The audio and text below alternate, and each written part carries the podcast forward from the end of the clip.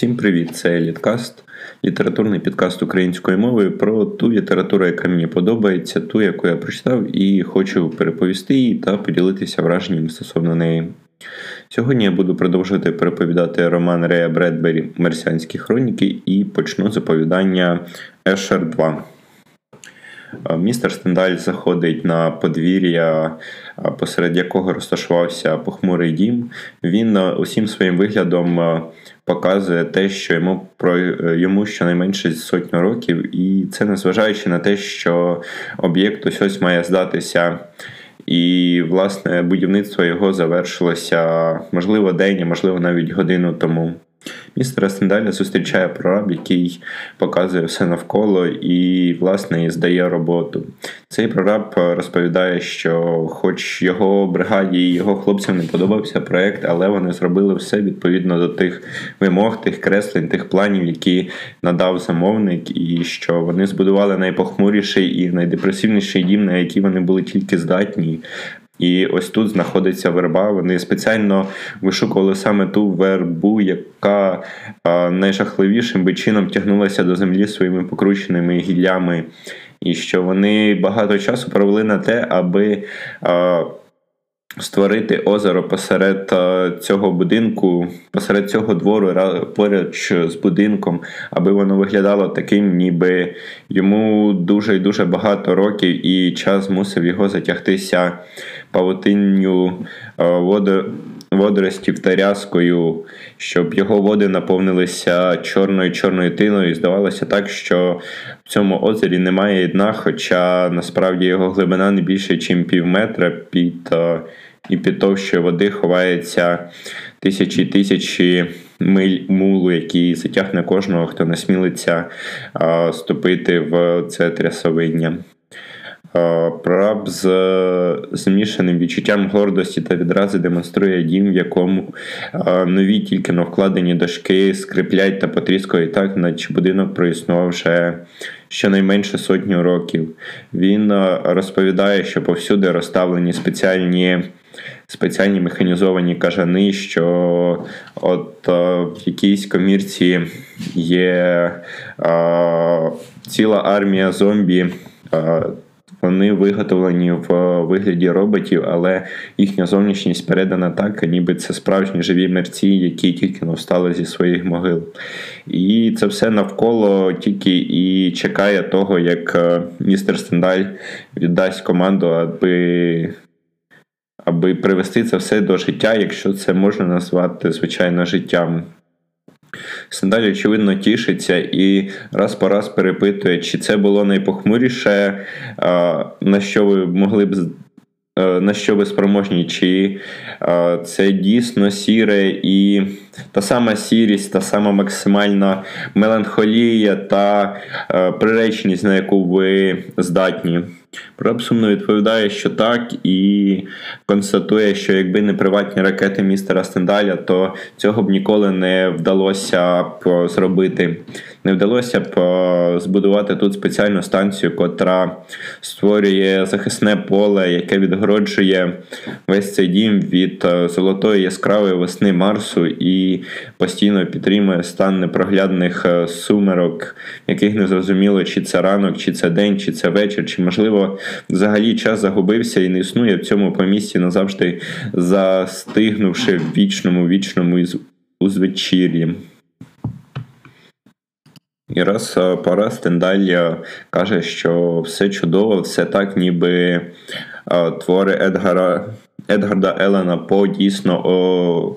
ожили і втілились в реальність. І коли голова будівництва питає, хто, хто то такий і яке відношення він має до божевільних ідей Стендаля, Стендаль тільки гірко посміхається і каже, що колись давним-давно був один такий письменник, і що в Стендаля була ціла купа його книжок, всі до єдиного, і колекційні видавництва, і перші, перші друки цього автора, але це було рівно до моменту великої... великого спалення книжок, яке відбулося тридцять років. Того часу, коли фантазія ще не була під забороною, і коли ще не було гарною манерою палити книжки, особливо книжки, яких зображалися,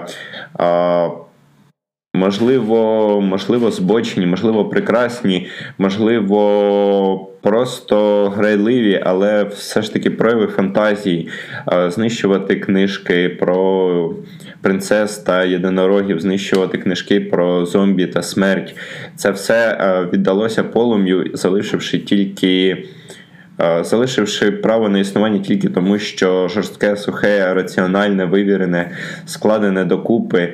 Власне, те, що не заважало б людині жити і не змушувало її зайвий раз задумуватись про те, хто вона, що вона, куди вона йде і чи є за межею того, куди вона йде, якесь інше життя. Чи можливо поринути в якісь думки, мрії і знайти там щось цінне, окрім... окрім болю та страждання. Напевно, що розмірковує Стендаль, ця дилема виявилася занадто складною для людства, і тому воно вирішило просто, просто знищити все те, що змушувало її задумуватись, змушувало її радіти та плакати. Власне, це людство дійшло до того, що воно створило цілий комітет, цілу окрему бюрократичну організацію, яка називалася щось на кшталт бюро дотримання моралі, норм та якоїсь іншої бісовини. І він каже, що, напевно, що Марс – це єдине місце, в якому він зміг збудувати цей будиночок, і це останній прихисток людей, котрі ще не розучилися мріяти та бачити в цьому світі щось більше, він, ніж він являє собою. Але прабу це явно не подобається, він каже, що це ненадовго і вже дуже скоро з землі прилетить ця організація, ця бюрократична машина, яка зруйнує його дім, але він буде навіть тішитися, тому що йому було подекуди цікаво це будувати, але ця гнітюча атмосфера, ця постійна меланхолія та сум явно не йшла на користь ні йому, ні його хлопцям. І це проявлялося і в кількості випитого віскі, і в понурих поглядах, і в тому, що інженерів навіть не тішили розробляти хитрих та складних роботів, які б як найреалістичніше відображали маленьких мишей чи кажанів, які б вивалювалися і йшли шаркаючою походкою, ніби справжні зомбі.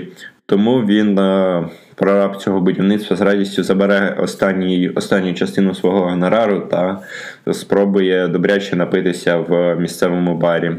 Це дещо дратує замовника містера Стендаля, і він просто виганяє Виганяє робітників і каже, що їм, напевне, що буде тяжко або навіть неможливо зрозуміти Едгарда Аллана По, але їм не потрібно турбуватися з цього приводу, тому що вони, скоріш за все, в своєму житті навіть не спробують цього зробити. Тому е, нехай вони просто прийдуть, пройдуть до найближчого бару, е, нап'ються дешевого віскі, потім облюють найближчий куток і далі попрямують по життю, шукаючи нового заробітку, так нічого й не зрозумівши. Досить скоро після завершення будівництва до е, нового будинку прилітає ракета, і ця ракета випльовує з свого черева людину на ім'я Гаррет. Гаррет представляється як один із бюрократів організації по захисту, чого б там не було. Загалом тієї організації, яка боролася з усім фантастичним та е, вигаданим в, на планеті Земля. І він оглядає дім і каже, що в цей дім, напевно, що вкладено забагато коштів, але незважаючи на суму, яка була витрачена на нього, його буде зруйновано і буде зруйновано сьогодні опівночі. Стендаль відповідає, що якби це його приватна власність, він би волів, щоб вона проіснувала хоча б, хоча б сорок сорок вісім годин, і щоб її не знищували сьогодні опівночі. Те, що в нього є свої плани, і він хоче, щоб вони дійсно, щоб вони втілилися в життя, тому що це все буде марним. Гаррет відповідає, що сама ця затія була марною, і щиро дивується, і навіть сміється з того, що... Власнику цього будинку довелось витратити близько чотири мільйонів доларів на те, аби його збудувати, на те, аби відправляти ракети з землі, які несли з собою всі ці матеріали і всіх тих робітників, які будували цю химеру. І Гаррет каже, що цю річ потрібно було б знищити навіть за його зовнішній вигляд, незважаючи на те, що воно...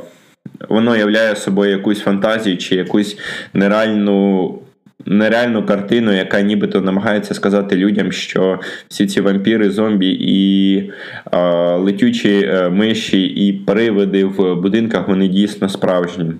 Але так чи інакше Стендалю вдається мовити Гаррета прийти в будинок і подивитися, як він влаштований зсередини, адже він скоро буде знищений і буде прикро, якщо його не побачить хоча б, а, хоча б одна жива душа, яка не приймала участь в будівництві і а, не знає всієї тієї логіки, всієї тієї раціональності, раціональної основи, яка стоїть а, за, за цим а, місцем постійної туги, меланхолії, сірості та а, невзгод.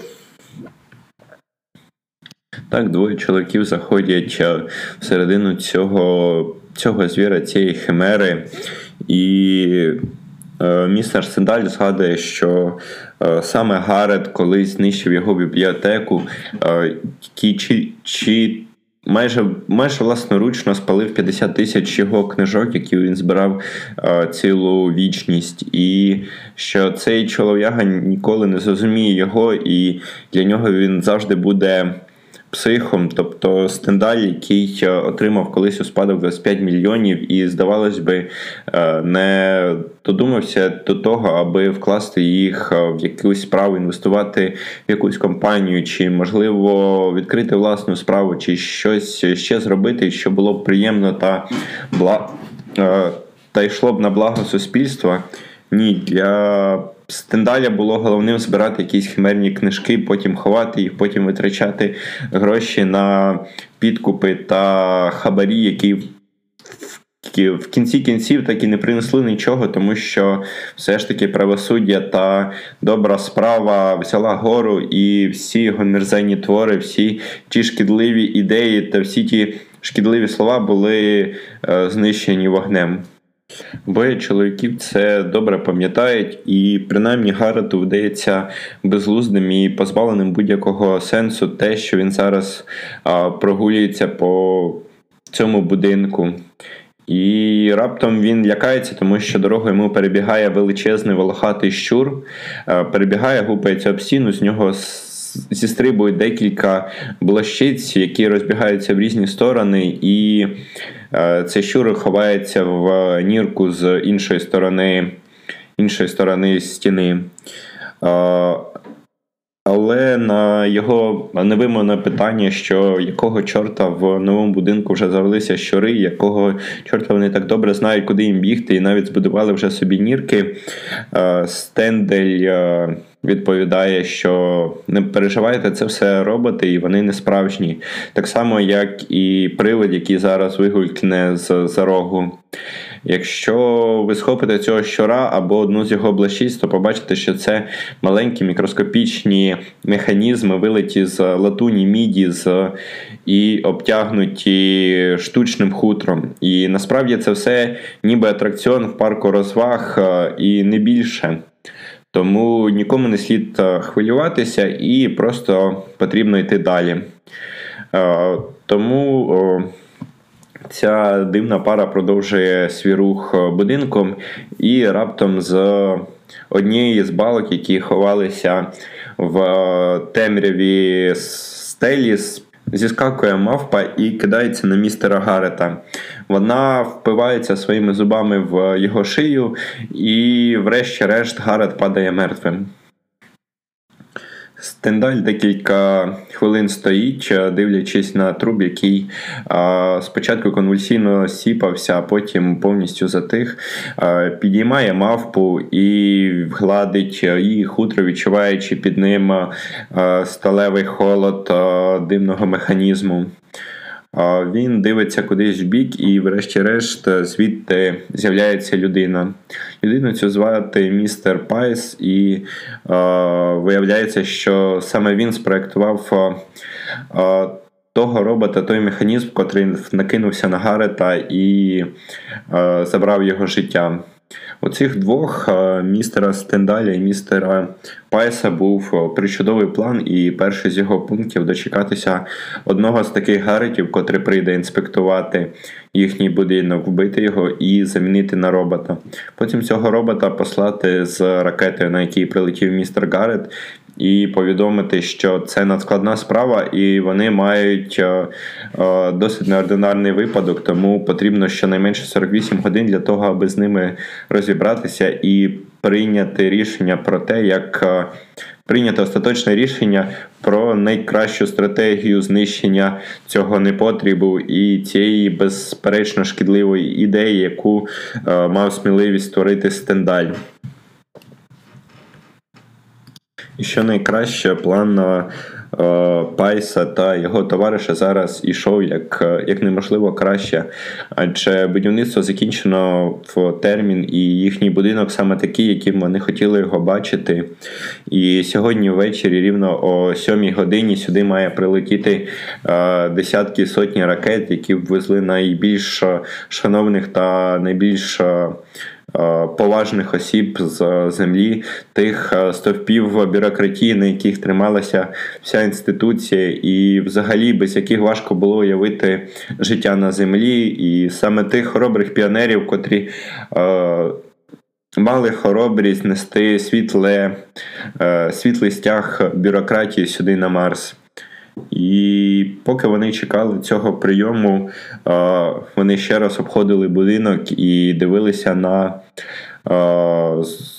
Франкенштейнів, котрі лежали в своїх гробах, не живі і не мертві, в заціпенінні, в відсутності електрики. І саме такими вони мали бути, тому що неживе не може бути мертвим, і цей стан заціпенінності мав протривати ще Можливо, можливо, декілька годин, а далі вони, вони виконують своє зобов'язання, але про це, про це згодом.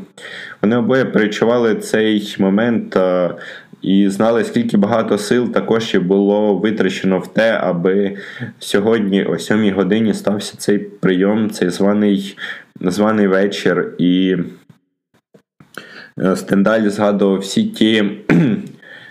всі ті зусилля, всі ті безкінечні ночі, прийоми та банкети, на яких він мав неприємність бути присутнім. І це все заради того, аби війти в довіру, стати товаришем, приятелем чи, можливо, навіть коханцем тих людей, яких він сьогодні запросив. Так, він працював дійсно багато і, можливо, навіть більше, ніж містер Пайс, чий, чий е, е, без сумніву геніальний мозок вигадав всі ці незліченну, всю цю незліченну кількість е, механізмів і е, роботів, і спроєктував е, складні конструкції, які імітували б е, справжніх привидів, які приз, е, призвані лякати людей. Е, Пайс згадує теж своє і те, що в нього, напевно, ще не лишилося нічого в житті, аби врешті-решт збудувати цей будинок. Тому що колись давно він був актором, він грав в фільмах, в яких переносився в історію, яка не могла б існувати в реальності, але вона існувала, вона існувала в його грі, в його уяві, і на якийсь момент на період часу зйомок він забував, що існує реальний світ і існує світ картини, в якій він знімався, і для нього не було тієї межі, яка б відділяла реальний і вигаданий світ. Але одного разу до нього прийшли і відібрали всі його фільми, заборонили займатися тим, чим він займався, і е, по великому рахунку заборонили йому жити. Він бачив, як Е, якийсь чолов'яга, явно недалекий і е, неосвічений, е, витягував з бабін стрічку з його фільмом і збирав її в такий е, якийсь ком для того, аби кинути в вогнище і подивитися, як вона за лічені хвилини скукожується і перетворюється на незрозумілу масу пластмаси, яку пожирає вогонь. І, можливо, він закінчив життя самогубством, якби одного разу його доля не звела з містером Стендалем. І саме в той вечір, той вечір, коли було випито незлічена кількість а, а, чашок кави і проговорена незлічена кількість розмов, а, з'явилась, з'явилася ідея цього дому. Саме з гіркого на, напою та тисячі-тисячі слів а, зародився цей будинок, і зараз він... А, готові приймати гостей. І врешті-решт настає час, коли банкет має розпочинатися. Поступово злітаються ракети, зупиняючись неподалік від будинку, і з них це маленькі приватні ракети, вони блискучі, вони гарні. І з цих ракет виходять чоловіки та жінки, подекуди це пари чоловіків і жінок, і всі вони прямують до цього будинку і нерішуче зупиняються перед е, е, великими воротами на вході в його подвір'я. Е, вони всі отримали запрошення, і здається, що це е, якийсь злий розіграш, якийсь недолугий жарт. І, напевне, що нічого не можна було б очікувати від цього ексцентричного мільйонера, який просто тринькав свої гроші на вітер і якби нічого доброго і гарного не робив в цьому житті, принаймні на їхній погляд. Але вони його поважали і вважалося, що... Е- не знаю, гарним тоном, аби гарним тоном спілкування з цією людиною, тому що він був представником е, старого роду, він е, мав багато грошей, і він влаштовував дійсно красиві і пишні вечори. І саме це, і можливо, саме це стримувало весь цей натовп е, від того, аби не розвернутися і не піти геть. Врешті-решт, в призначений час вийшов містер Стендаль і запросив весь гурт в будинок. Всі вони пройшли і зупинилися перед стіною, на якій не було дверей, і спитали, що як ми сюди потрапимо. На що Стендаль просто проспівав дитячу казку, дитячу пісеньку, навіть не так, пісеньку з казки про Рапунцель, який було щось на кшталт там «Принцеса, спусти мені золоті свої коси, щоб я міг піднятися». І після того, як Стендаль закінчив цей маленький, наспівати цей маленький віршик, звідки згори спустилося велике пасмо золотавого волосся, і коли воно торкнулося в землі, якимсь дивним чином воно перетворилося на східці, які вели до... до дверей власне будинку. І коли це закінчилось, містер Стендаль запросив всіх своїх гостей пройти всередину, і почувши незадоволені голоси, що це все мало б бути знищено, і взагалі це протирічить нормам і правилам, які встановлені на землі, містер Стендаль запевнив, що це Марс, і тут ще не в повному праві володарюють всі закони, які прописані і написані, створені на матінці землі, але так чи інакше цей будинок все одно буде знищений в найближчі, найближчі дні, і тому б вся ця спільнота зробила б йому приємність, аби вони, аби вона прийшла всередину та а, подивилася на останні години життя цього будинку. Врешті-решт натовп піддається умовлянням і заходить всередину, де їм пропонується розділитися на дві групи: жінки направо, чоловіки наліво, чи навпаки, де їх чекали костюми, яких вони можуть перевдягтися та а, взяти участь у першому та останньому балі маскараді на, на цій планеті. Тож гурт розділяється на дві частини, і кожен з них перевдягається, чи то перевдягається в різні образи. Хтось стає а, вишиканою венеціанською, венеціанською лялькою, хтось стає а, просто гобліном, хтось хобітом, хтось ще якоюсь нечистю, почварою, феєю, слоном і мавпочкою. І ця різнобарна, різнобарний натовп, він проходить в перший зал і бачить накриті столи, бачить фонтани, в яких, з яких лється досить таке непогане вино, і бачить цілу річку, яка пронизує цілий невеличкий струмок, який е, пронизує всі банкнетні зали, і по цьому струмку тече е, досить таки непоганий віскі, і потрібно лише занурити в нього стакан і е, відпити від нього, і все буде чудово.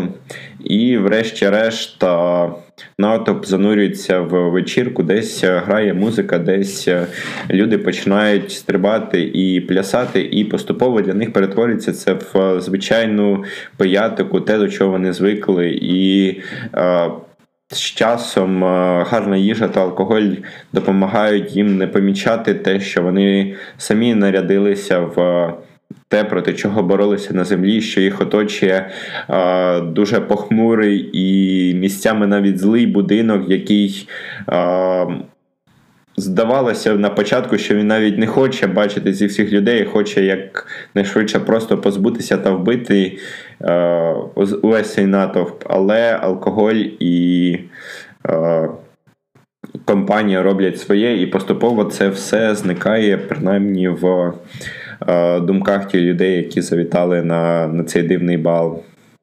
В якийсь момент е- до Стендаля підходить е- Пайкс, е- переодягнений в костюм смерті, і протягує долоню, на якій е- лежить декілька гвинтиків, е- е- дротів і, здавалось, здається, мікросхем. Всі вони об- обплавлені та обвуглені, і містер Пайс пояснює, що він знайшов їх в сміттєспалювальному агрегаті, в який вони, який вони скинули Гаррета, того інспектора, який приходив раніше.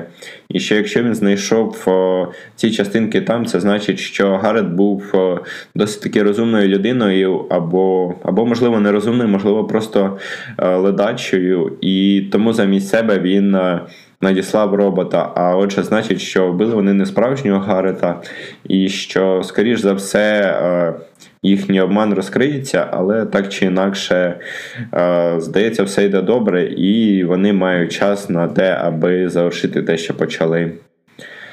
Але, здається, робота була виконана дійсно на славу, будинок був побудований добре, і атмосфера була передана настільки, що романтизм і драматизм почали просочуватися в реальність, і одразу ж після того, як містер Пайс продемонстрував свої знахідки і поділився своїми думками з хазяїном цього будинку, десь надвору пролунав шум приземляючоїсь ракети, і коли господарі цього будинку вийшли назовні, вони побачили, що з цієї ракети в... виходить містер Гаррет і е, вітається з ними і каже, що е, якби я вас розкрив, і всі ви непотріб, і вас буде знищено і передано до суду.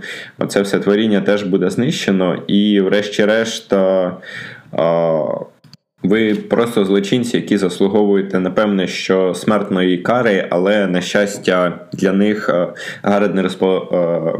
не володіє такими повноваженнями. Але так чи інакше Стендалю вдається другий раз мовити тепер вже справжнього Гаррета пройти в середину будинку. Він знову ж таки апелює до того, що він розуміє, що це буде знищено, і йому була б дійсно приємність, аби Гаррет побачив те, що буде знищено, і якщо його це так втішить, він дозволить йому особисто спалити чи розтрощити будь-який предмет, який йому захочеться. І також на додачу до того, до факту скорого знищення цього творіння, Стендаль згадує, що там всередині є декілька його колег, і вони приєдналися до цього святу декадансу, тому Гаррету, можливо, не буде так складно наслідувати їхній приклад. Отож, вже втрьох чоловіки заходять е, назад в будинок, і раптом е, з загального галасу е, розмов і музики, чвакання, і ротів, і стукання черевичків. Раптом це все розривається, і розривається шаленим криком якоїсь жіночки, яка кричить, що містер, місіс Вакслі засунула скажена макака в димохід, і, здається, вона її вбила, і що тут щось пішло не так, і, здається, роботи збунтувалися, і зараз всіх їх вб'ють. Але дуже скоро виходить саме місіс Вакслі і каже, що жахіття, я бачила, як мене вбивають, і просто дивилася на це. І що взагалі тут відбувається? На що господарі цього банкету кажуть, що це частина розважальної програми, і подекуди з гостями буде відбуватися таке, що роботи, які імітують... імітують їхню зовнішність, їх будуть вбивати інші роботи. І це просто частина розважальної програми. Він пропонує насолодитися цим, е, е, цією виставою, тому що не кожного разу можна побачити, як тебе вбивають, тим більше зі сторони. Тож е, святкування продовжується, і е, чим далі, тим частіше відбуваються якісь речі, коли одного з гостів цього, цього дому, цього банкету вбивають, і це відбувається по-різному. Подекуди людина падає, і її сковують ланцюгами, і з'являється величезна сокира, котра, як маятник, розходиться в різні боки, поступово опускаючись, аж до того моменту, коли її загострене лезо не торкається грудей жертви, і вона не фарбується кров'ю, кров'ю того бідного чоловіка, якого вона вбила. І після одного з чергових епізодів подібної вистави Гаррету, інспектор, який повторно прилетів на ракеті, пропонують подивитися на його власну смерть.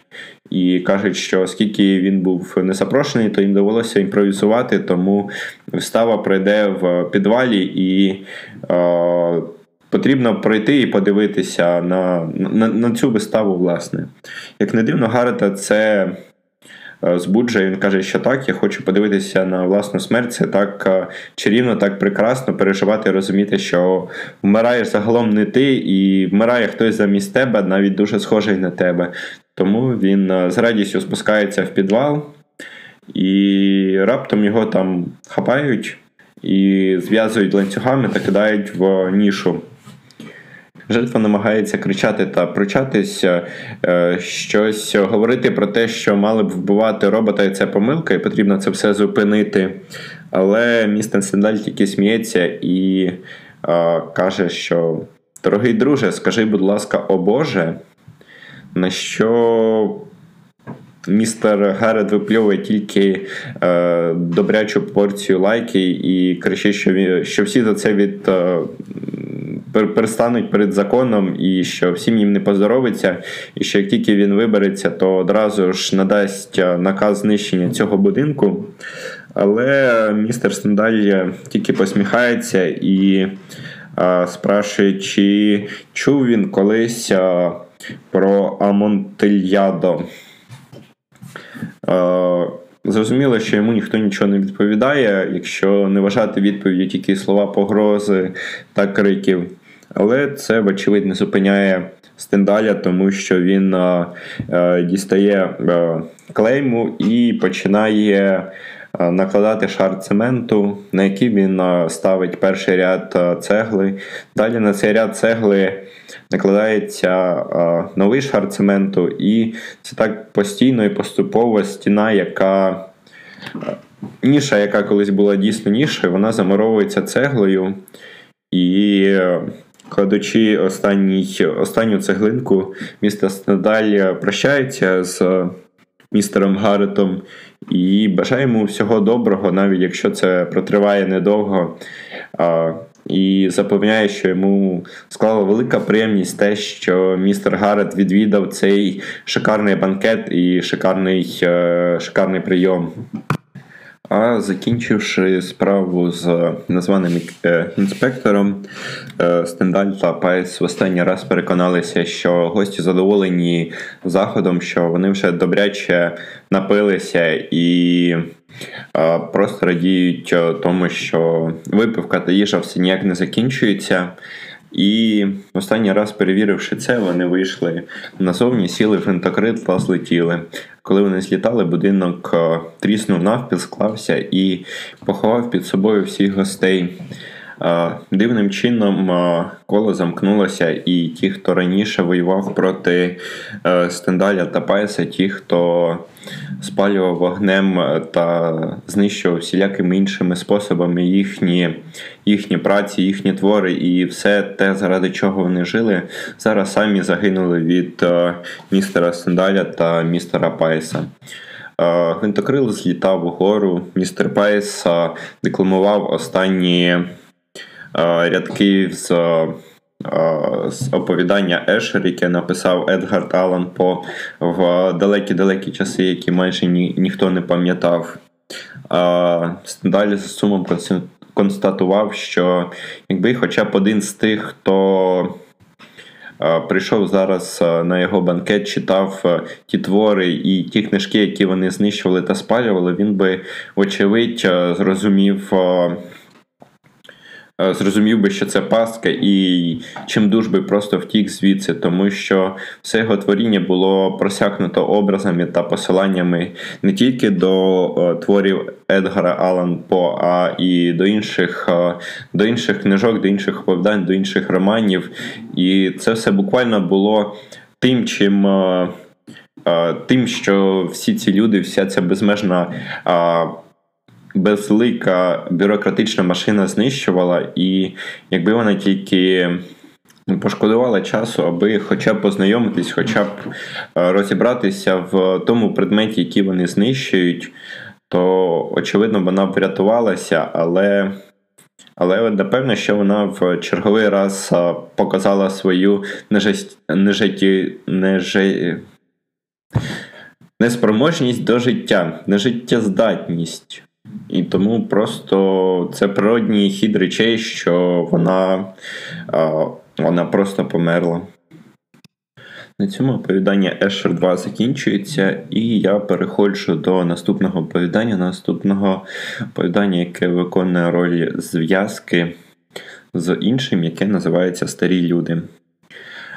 Це оповідання «Опис», і воно розповідає про те, що на Марс поступово почали прибувати старі люди, і вони прилітали в розкішних ракетах, і ще донедавна вони плавали на круїзних лайнерах класу люкс з одного континенту в інший, або подорожували в особистих вагонах з одного кінця країни в інший, а зараз вони приїхали доживати свого віку на червону планету.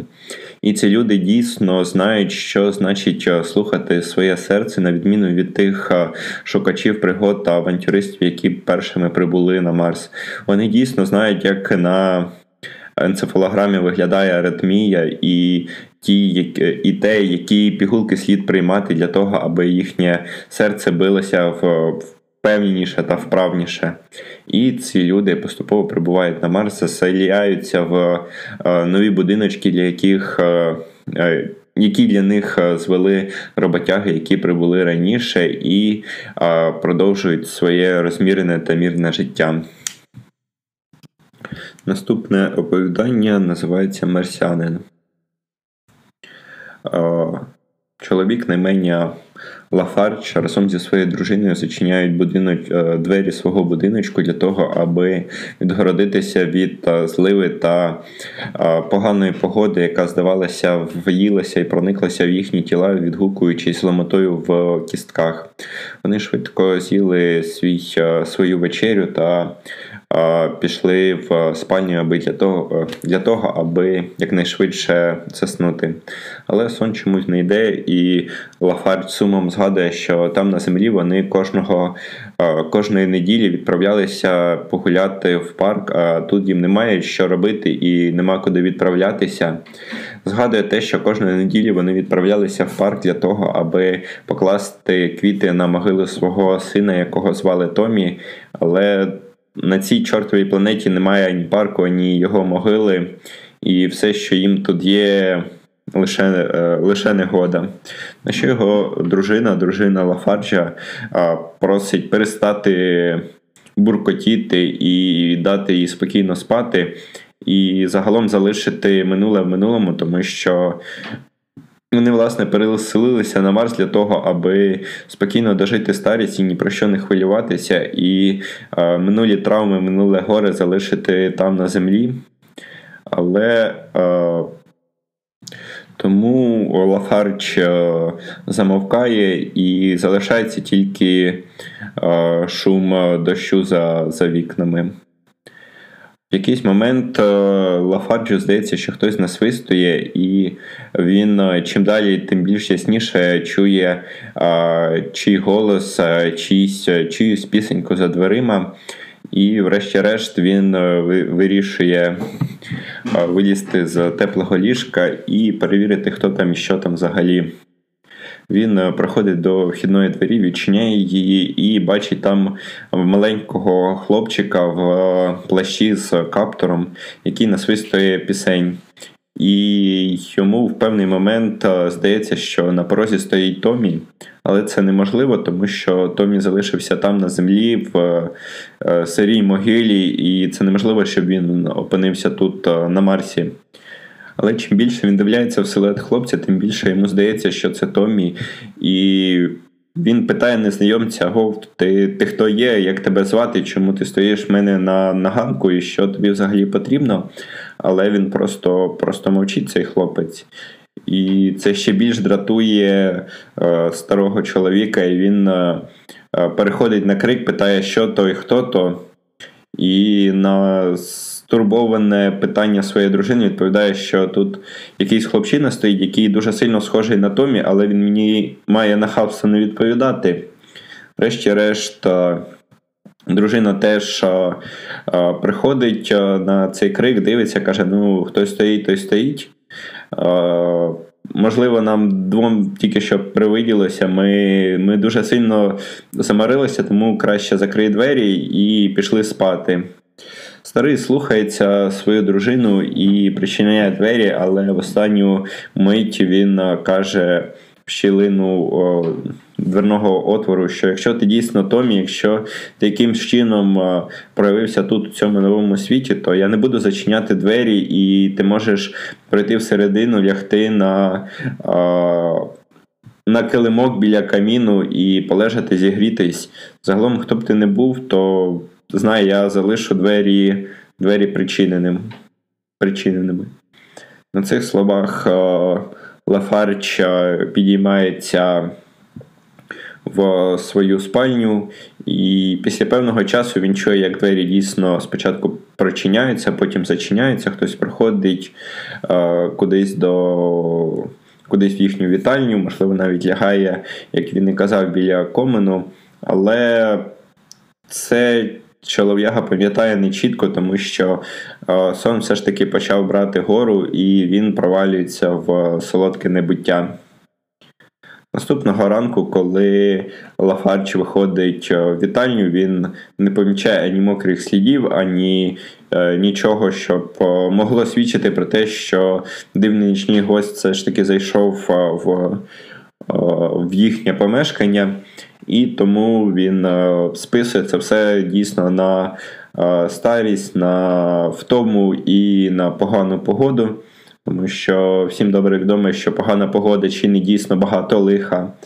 І тому він намагається, вирішує спробувати це забути і жити далі. Тому що дійсно дружина права, і їм потрібно лишити старе в старому і знайти щось нове, і щоб давало їм радість на цій новій планеті.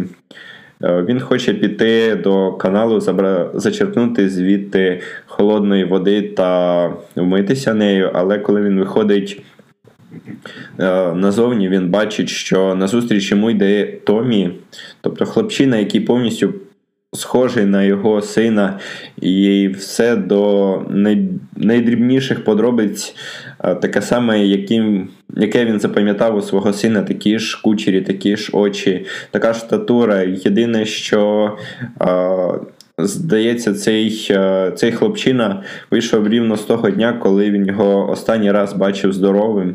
Тобто за ці всі роки він жодним чином не змінився, жодним чином не виріс та не, не подорослішав. І цей хлопчина несе відро води з каналу саме так, як хотів Лафардж. І приязно вітається з, з своїм батьком. Каже, що «Привіт, тату, я радий тебе бачити, я е, так тішуся з того, що я знайшов вас, і, і тепер я зможу жити з вами, знову з вами». І це приводить Лафарджа в ступор, тому що з однієї сторони він чітко розуміє, що е, раціонального пояснення цьому немає, і що тіло його, його сина залишилося там далеко, звід, звідки вони полетіли на ракеті. Це щось, напевне, якась хиба Марсу і якась а, напрочу дивовижна ілюзія. Мимоходом він навіть згадує десятицентові журнали, в яких розповідалось про марсіанських а, а, створінь, монстрів, які вміють висмоктувати кістковий мозк з ще живих людей, і що вони підуть на будь-яку хитрість, аби а, а, обманути... обминути довірливих землян, але так чи інакше це його Томмі, і навіть якщо йому е, випало вмерти від цього створіння, то він отримає дійсно гарну смерть, і це його потішило, він усміхнувся. Але цікаво, що скаже на це його дружина, як він відреагує, як вона відреагує на це, і що взагалі, що взагалі робити в цій ситуації. І... Але виявляється все набагато дивніше, тому що коли їхній гость, коли хлопчина дуже схожий на Томмі зустрічається з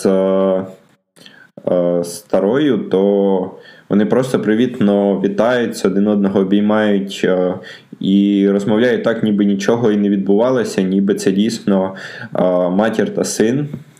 І на питання Лафарджа, що як це все вдалося і що взагалі тут відбувається, це створіння відповіло, що воно наспівало правильних пісень, і те, що жінка Лафарджа повністю впевнена, що це Томмі і що це дійсно їхній син.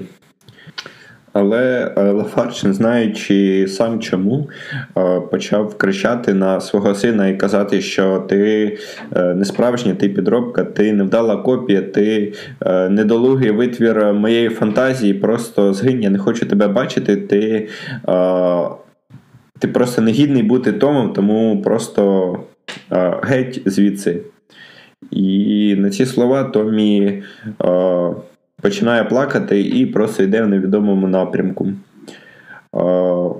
Старий сам не розумів, чому він нагримав, адже ще кілька хвилин назад він ясно вирішив, що якщо навіть це западня, то це буде солодка, солодка западня, солодка смерть, можливо, і те, що він готовий до неї.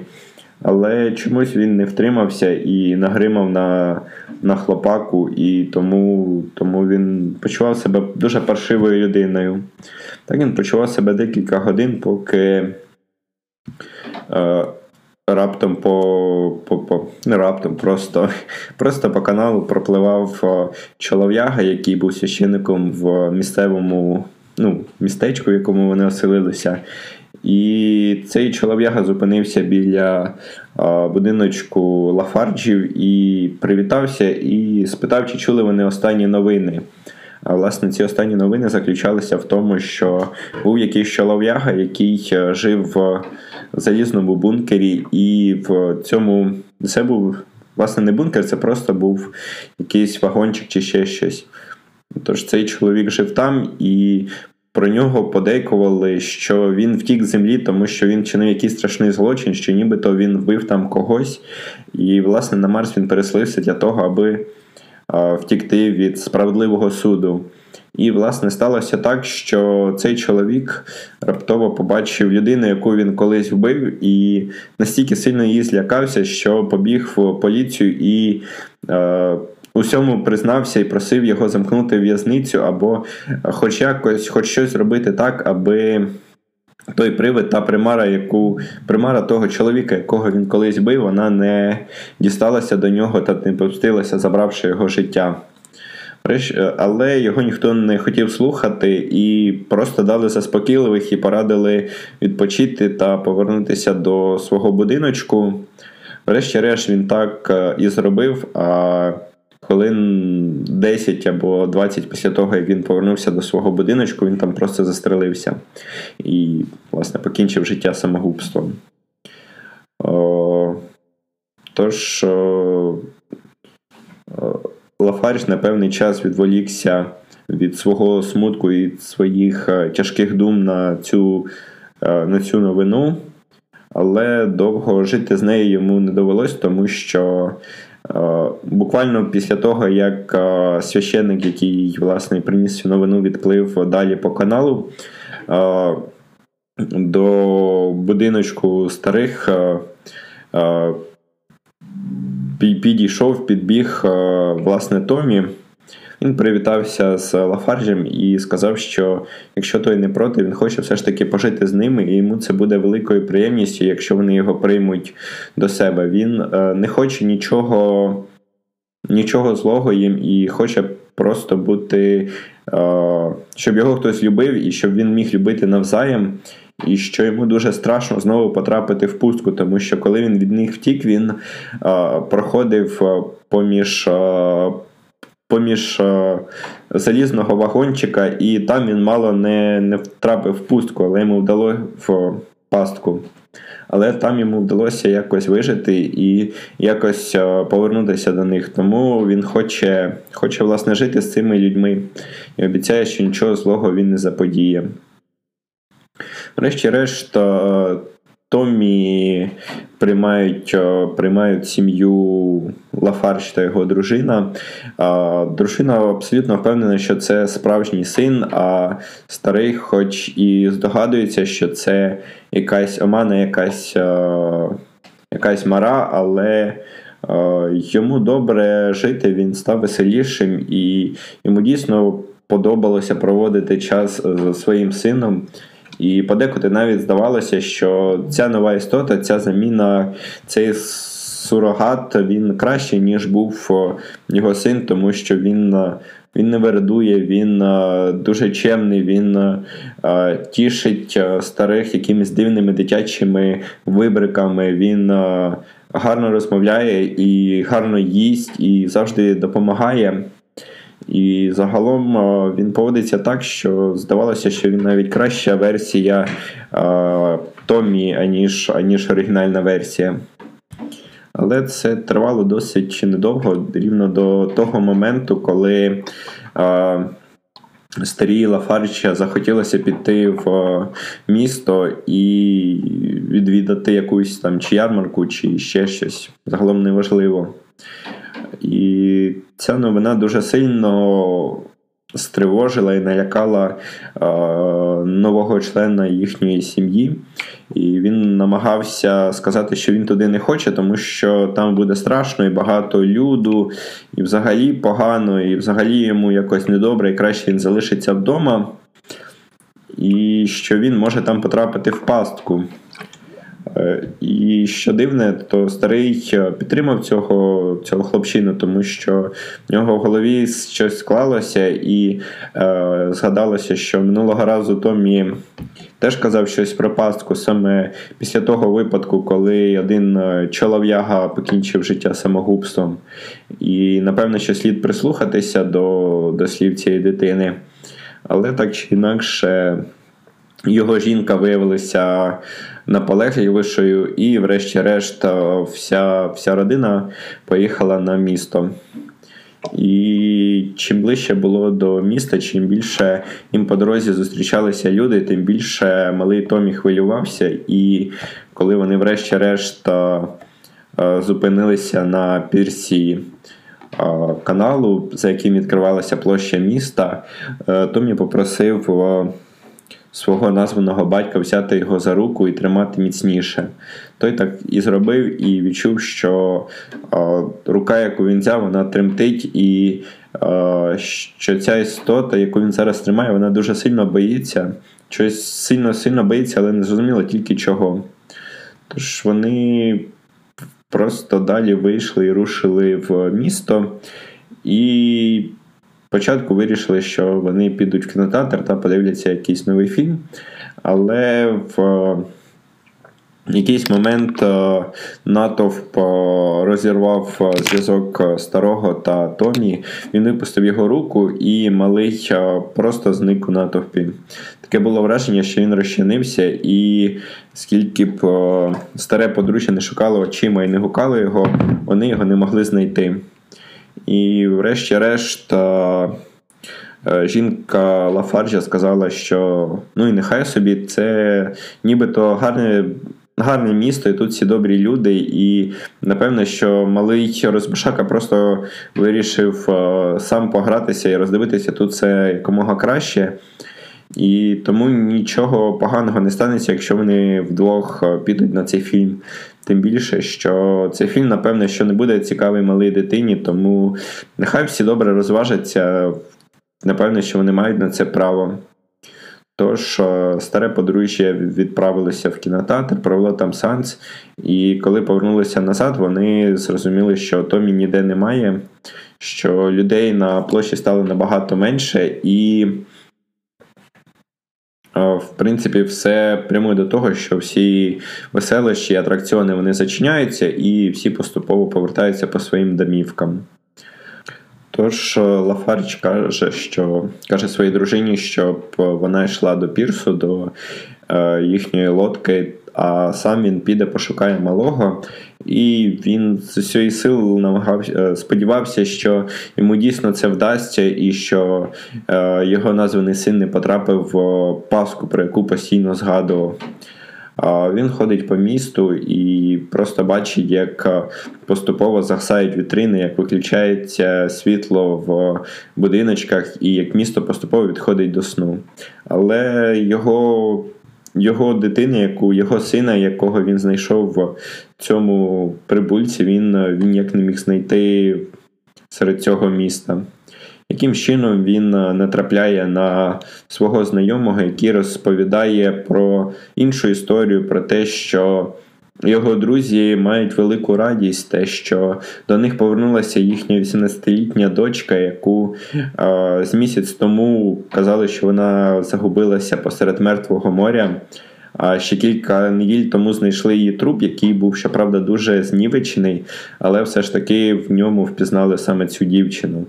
Але це все пусте, тому що саме сьогодні ця дівчина, вона повернулася, і те, що Вона є, вона зараз тут, і це дуже-дуже тішить як і батьків цієї дівчини, так і його самого. Тому що саме він першим її побачив і кілька кварталів йшов за нею, тому що просто чув, як вона наспівує пісеньку, і він навіть не був впевнений, що це вона, і він декілька разів її окрикував, і дійсно, лише через декілька кварталів вона озирнулася і впізнала його, і так само повернулася до... Згадала про своїх батьків і сказала, що, напевно, вони її дуже сильно чекають, і вона мусить туди повернутись. В голові Лафарджа склався пазл, і він був майже на сто відсотків впевнений, що це був саме його Томмі, який прийняв вигляд цієї дівчини. І тому він попрямував до будинку тієї родини, де, де нещодавно була ця велика радість. І... Підійшовши до нього на, на балконі, він побачив жінку, молоду дівчину, і сказав, огукнув її і спитав Томмі, на що ця дівчина відповіла, що я вже не Томмі, я вже з цими людьми, я потрапила в пастку, і вони дуже сильні, я від них не піду. І врешті-решт вони будуть любити мене так само, як і ви любили, і що мені тут вже добре, і я до вас ніколи не повернусь. З Старий намагався її вмовити і сказати, що вони її будуть любити більше і сильніше, і що в цій родині п'ять людей, п'ятьом людям буде простіше пережити горе, ніж двом старим людям, і що це може їх просто вбити. Але здавалося, що слова ніяк не... на ці слова ця істота ніяк не реагує і просто казала, що о, я залишуся з цими людьми. Врешті-решт Лафардж спитав її, що чи може вона для нього бути Томом, і почув відповідь, що я – це завжди я, і навіть якщо я при інших людях, я не зовсім я, і я трохи інший я, але я завжди залишаюся я, яким би це не було, і яким, які б обставини не були навколо. І саме тому старому краще піти і піти геть. Але Лафардж не здавався, він дивився в очі цій істоті і почав говорити до Томі, так би не мов би це був його справжній син.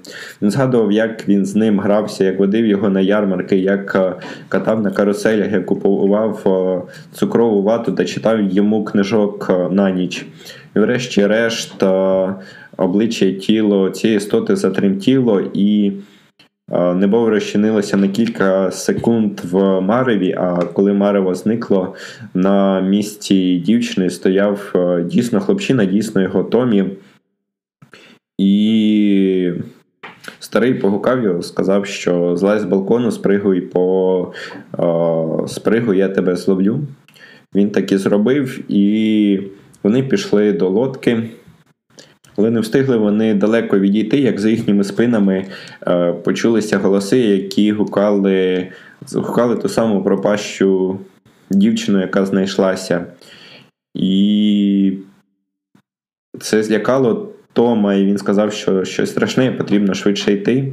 І врешті-решт е, названий батько і названий син вирішили, що вони розділяться, і Томі побіжить до пірсу, де його чекає його, його мати, а старий спробує запутати сліди.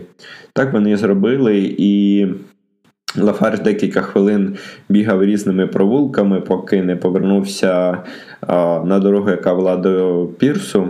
Але коли він туди прийшов, він там а, побачив лише стару, свою стару, і жодним чином там не було а, тієї істоти, яка, яка так, так добре грала останній час його сина. Старе подружжя зустрілося, вони там про щось сперечалися, щось обговорювали, про те, що як це їхній син пропав і що їм далі робити, і що він не прийде, і що, можливо, у Лафарджа вже якийсь скрило... склероз чи ще якась напасть мозку, що він просто повернувся ні з чим.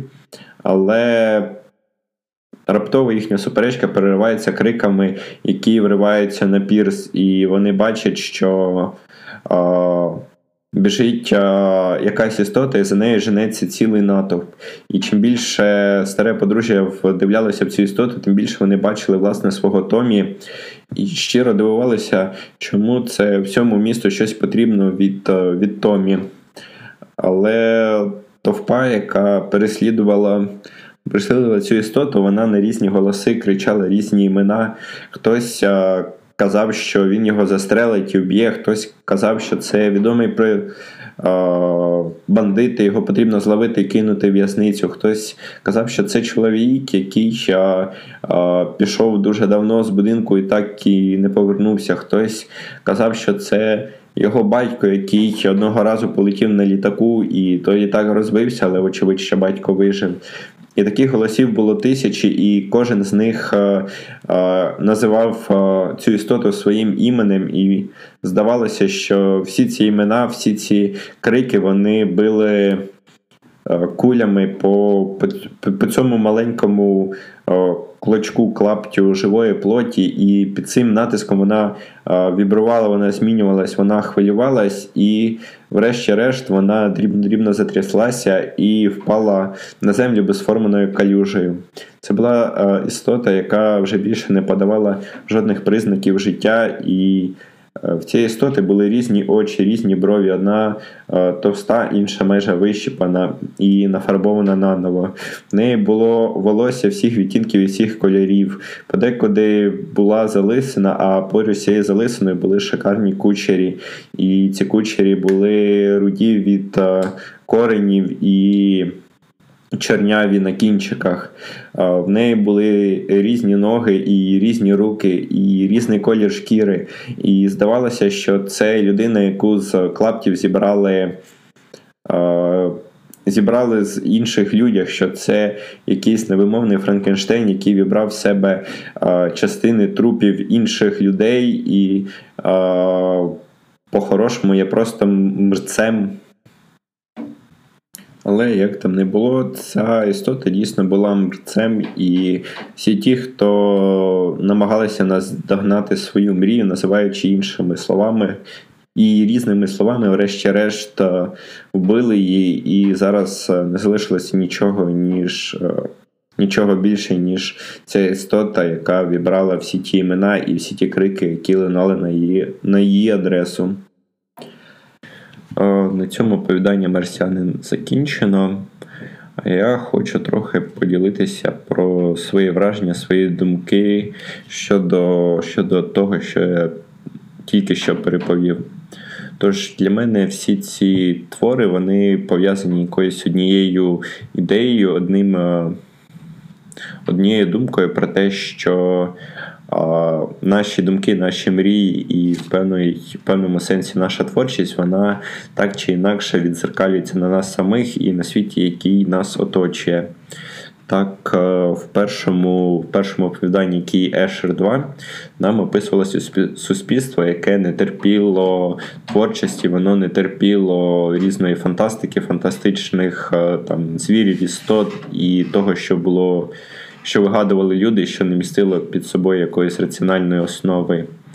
І це призвело до того, що... Це, власне, не призвело до того, що ця вся творчість зникла і що вони змогли її там спалити, винищити. Це змінило саму творчість і сам акт творення. І цей акт творення перетворився в щось жахливе і щось монструозне, яке почало по-хорошому мститися і е, намагатися вижити. І в цьому дуже прикольно те, що головного героя там, або одного з головних героїв е, звати Стендаль. Тому що ну, Стендаль – це письменник, який написав «Червоний і чорний», який там жив в часи французьких революцій. І а, він пропагандував те, що творець і те, що автор повинен відображати світ, в якому він, він знаходиться. Він навіть розповідав про те, що а, всяка творчість, всяка література має бути подібна до величезного дзеркала, якого, яку, яке несуть по, по вулиці. Якщо в дзеркалі відображається бруд і рихтини, і взагалі щось, щось жахливе, то це не вина дзеркала, а вина дороги. Чи навіть не дороги, а тієї чи того, хто, хто доглядає цю дорогу. І так само роль творця – це відображати стан суспільства і брати активну участь в його змінах і революції.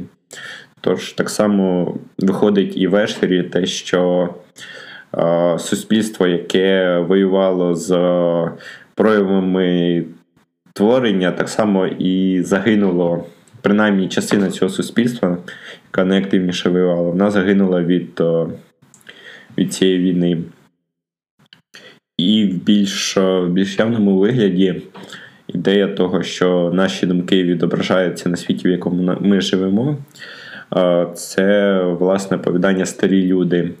Тут більш в явному вигляді зображується те, що те, про що ми мріємо, те, як ми, що ми хочемо, що ми прагнемо, врешті-решт може з'явитися перед нами і, в принципі, сказати «Привіт, я тут».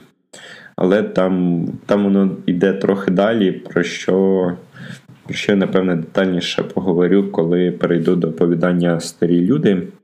А поки що я хочу повернутися до, до Ешер-два. Як на мене, це прикольне оповідання. Тут, я підозрюю, є багато посилань до, до інших літературних творів. Напевно, що це здебільшого Едгар Аллан По. Це хоча б по тому, що оповідання Ешер, Ешер-два називається як, так само, як і одне з оповідань Едгара Аллана По про те, що... Ну, оповідання, яке називається «Дім Ешера». Це оповідання про, про дім, який, в якому всі померли, якщо коротко. І також, мені здається, що тут є відсилки чи згадування, чи, можливо, просто ідеї Рея Бредбері щодо твору, який називається чотириста п'ятдесят один градус по Фаренгейту, тому що, власне, в оповіданні Ешер-два згадується, що була якась подія, в якій спалювалися книжки. І спалювалися книжки там фантастів і класиків, все таке. Так само і в чотириста п'ятдесят один градус по Фаренгейту теж розповідається про спалення книжок. Прикольно теж те, що...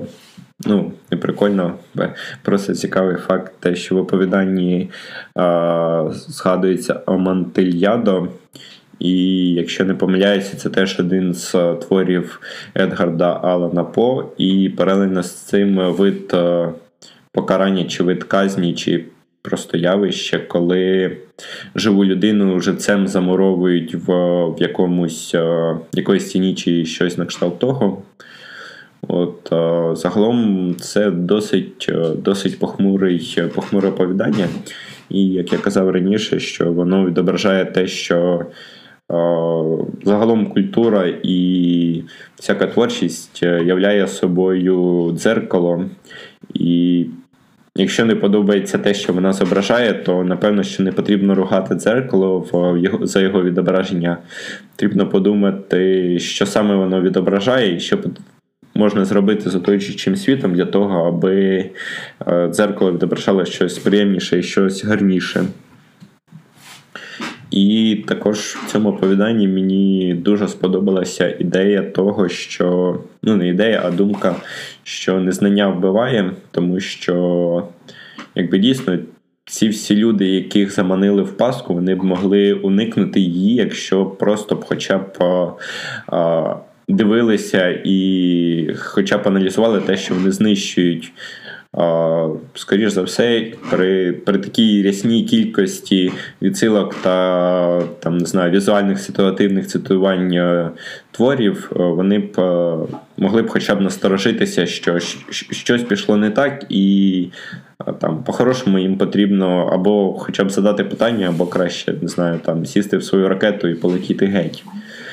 Але цього не трапилося, і це виглядає як урок, як притча про перше те, що там незнання воно вбиває, а друге це те, що потрібно, потрібно знати свого ворога, потрібно е- відчувати, розуміти його, можливо, в певному сенсі навіть емпатувати, тому що в іншому випадку ти будеш жити просто в межах своїх, в комірці свого розуму, і рано чи пізно ти поплатишся за це. І щодо імпатування ворогу, я навіть, не знаю, чомусь згадав твір Олді, який називається «Одіссей Син Персея», чи щось, щось на кшталт того. Там був... Ну, там був хлопчина Одіссей, і він одного дня знайшов собі друга, якого звали Телемахон, який вчив його стріляти з луку. І він вчив його того, що для того, аби гарно стріляти з лука, потрібно любити і а, найбільше любити в момент пострілу ту ціль, яку ти хочеш а, поразити своєю стрілою. І загалом, не знаю, там згоден за... тим, що, якби, напевно, що не згоден, напевно, це просто моя думка, те, що ворогу потрібно емпатувати, потрібно його розуміти, і це не значить, що потрібно приймати його сторону, і там абстрактно мислячи, можливо, люди, які спалюють книжки, вони були праві і мали якусь, ну, якісь вагомі причини це робити, але в будь-якому випадку вони повинні були хоча б зрозуміти, що вони знищують, і а, зайвий раз а, змачити його з тим, заради чого вони це роблять. Тобто, можливо, вони, вони десь помиляються, чи, можливо, вони щось пропустили, і потрібно вести боротьбу ще, ще сильніше, ще агресивніше. От, а, на цьому, ну, більше думок стосовно Ешера два в мене немає. Він, попри свою похмурість, все ж таки мені сподобався, як, як і подачею, так і ідею. Але я далі перейду до короткого, короткого оповідання «Старі люди», е, про те, як е, ну, з, одні, з однієї сторони це опис стану і певне таке оповідання, зв'язка, яке пояснює, чому в наступному оповіданні марсіанин е, старе подружжя з'явилося на Марсі. А з іншої, воно знову ж таки зображує нам е, певний, не знаю, певний роз, е, розвиток суспільства, коли там неосвоєні землі там спочатку освоюються якимись авантюристами і там, не знаю, одиницями по-хорошому. Е, чи, чим, чим далі, чим глибше відбувається експансія, тим е, е, не знаю, тим більше з'являються людей, які а-ля туристи, чи ті, які просто йдуть за, за кращим життям або заради якихось розваг. І, власне, це оповідання, воно, напевно, що ще більше показує, наскільки люди а, ожилися і а, рож, не розжилися, розбудували своє суспільство на Марсі. Тож... А, є певний, певне оповідання, який, певна зв'язка, певний опис світу марсіанського. І воно підводить до оповідання «Старі люди». Знову такий певний трагічний, трагічне оповідання про людей, які, там, не знаю, чоловік, здається, не може залишити минуле в минулому, а жінка... Жінка, вона все ж таки, здається, це змогла зробити. І єдине, що мені якось викликало дисонанс, те, що скептиком і тим, хто бачить, бачить неправду, виявився саме чоловік, який сумував за Томмі, а жінка піддалася чарам цього марсіанина. Але так чи інакше, якби... Вони прилетіли на Марс, але все ж таки не змогли полишити минуле в минулому, тому минуле їх наздогнало і вийшло те, що вийшло.